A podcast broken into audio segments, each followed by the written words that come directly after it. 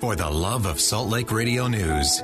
This is the untold story of what shaped radio news in the Salt Lake Valley over the past three decades. Our host and guide through the years is Maria Shilaos on KSL News Radio 102.7 FM and 1160 AM.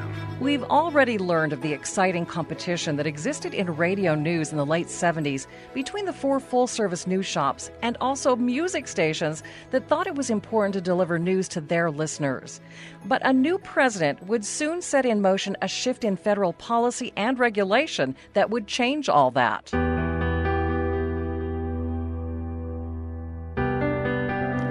In his first inauguration speech on January 20th, 1981, the nation's 40th president, Ronald Reagan, gave birth to federal deregulation of the media industry. In this present crisis, government is not the solution to our problem. Government is the problem. The new president, faced with high inflation and high unemployment, felt that big government was part of the problem. It is time to check and reverse the growth of government, which shows signs of having grown beyond the consent of the governed. Reversing that growth meant the elimination of a number of long standing rules that governed radio, TV, and newspapers, and an overall reduction in federal oversight of those operations. While the Federal Communications Commission began relaxing ownership rules that same year, the impact of that change in direction in Salt Lake's thriving news market didn't become apparent for several years. In 1983, the Simmons Radio Group embarked on a serious attempt to compete with KSL with Utah's first all news format on KDYL.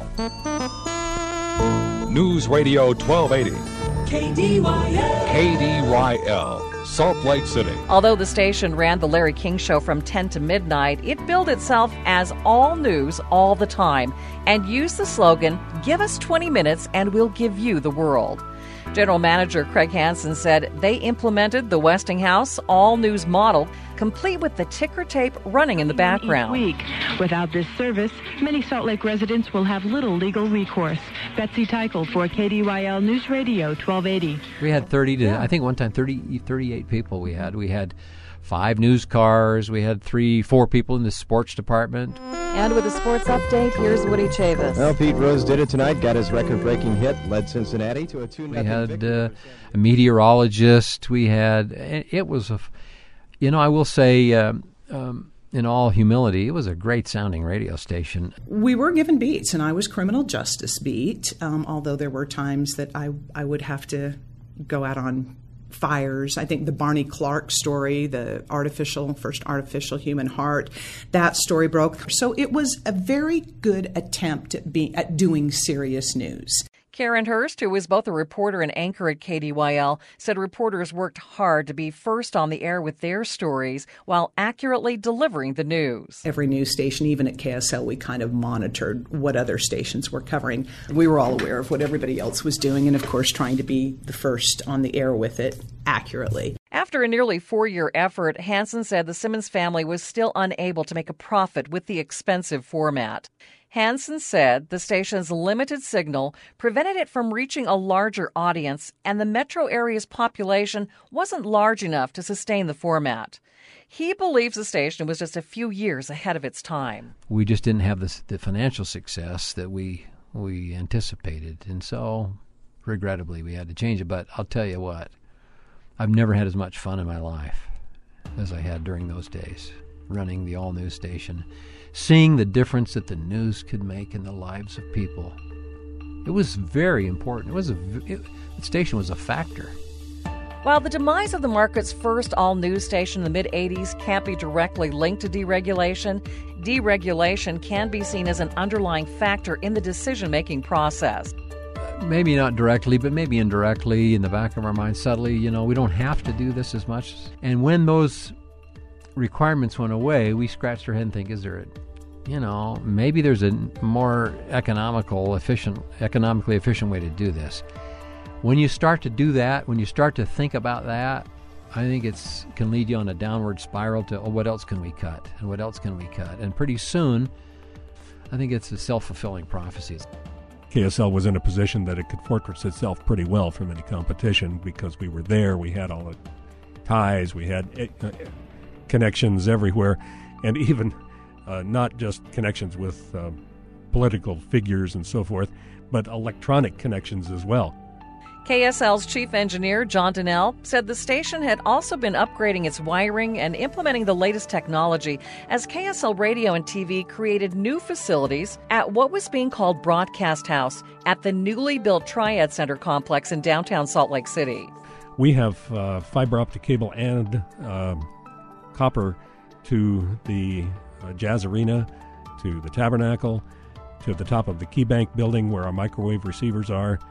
Uh, we have downtown uh, into the uh, Salt Palace. We have downtown pretty well wired, and so we could jump on and get things a lot quicker than our competition because we didn't. They didn't have those facilities, and so there was a uh, there was an engineering advantage at that point.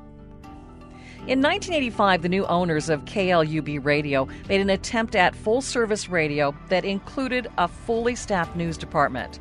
They hired four general reporters, a traffic reporter, sports reporter, and news director Dick Kelsey. Well, the goal was uh, really to uh, uh, try to take take on the the stations in town that were already doing the news. That would be KSL and uh, KALL we covered the, the, state legislature and the governor really well. Breaking news, we like I said, we had help from our uh, traffic reporter and pilot, uh, Brett Hughes, and we chased as many uh, ambulances as we could. Kelsey credits his staff with covering a number of important news stories, including the deadly bombings contrived by document forger Mark Hofmann to cover up his forgeries. A documents expert testified today that 21 manuscripts linked to Mark Hofmann betrayed evidence of forgery. And the Shuttle Challenger disaster. Throttling up, three engines now at 104%. Challenger, go with throttle up. Roger, go with throttle up. The local connection, part of the problem was the seals that were on the tanks that propelled this uh, the rocket, and they were made at Morton Thiokol. So that was a big local story for us. But the story that got the station national news coverage was the rising waters of the Great Salt Lake. The great inland sea that touches the capital city of Utah has risen to its highest level in 139 years of record keeping. The flooding caused by the high water resulted in an estimated $260 million in property damages and prompted the state legislature to spend $60 million on gigantic pumps to prevent future damage. KLUB studios were located uh, in North Salt Lake, and uh, the, uh, the Great Salt Lake rose that year. And uh, it rose so much that it, that it reached the property of the radio station. I had to take a boat from uh, the radio station proper out to the uh, tower to do maintenance and do whatever the engineers do. There was enough of it, like a dike, that was around it uh, to protect uh, the uh, station from being flooded out itself. And um, it was like no other radio experience I ever had. The radio station's unexpected flood mitigation costs and lower than expected profits prompted station management to lay off the news department within a year of embarking on the venture. And so, like uh, what's so frequently happens is when ratings aren't uh, uh, reaching expectations, uh, management says, "Oh, there's something wrong with our news," and so they made changes there and laid off uh, several people. I think that uh, at in the end of my tenure there, I was the only one left. It was during that same year that the Federal Communications Commission began taking major steps toward deregulating the broadcast industry.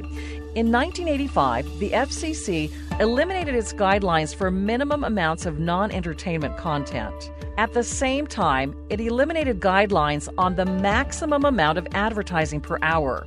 It also determined a long standing policy called the Fairness Doctrine was no longer needed and began the process of eliminating it.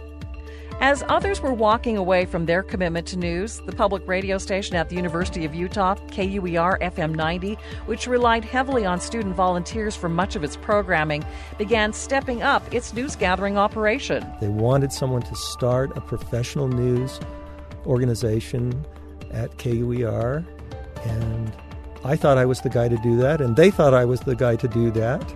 But the wheels of change didn't work quickly enough for news director Rich Finlinson, who found it frustrating to try to do professional news with a student staff and limited resources. But really, if you don't really have a financial commitment to it, if you're not willing to buy the equipment and if you're not willing to help your news director understand your audience better, I mean, if I had it to do again, I think I could have done a better job with it. But I'm I'm grateful for the idea that when KUER decided we want to do news seriously, I got the first stab at it. Finlinson laid the groundwork for what later developed into a full time news staff.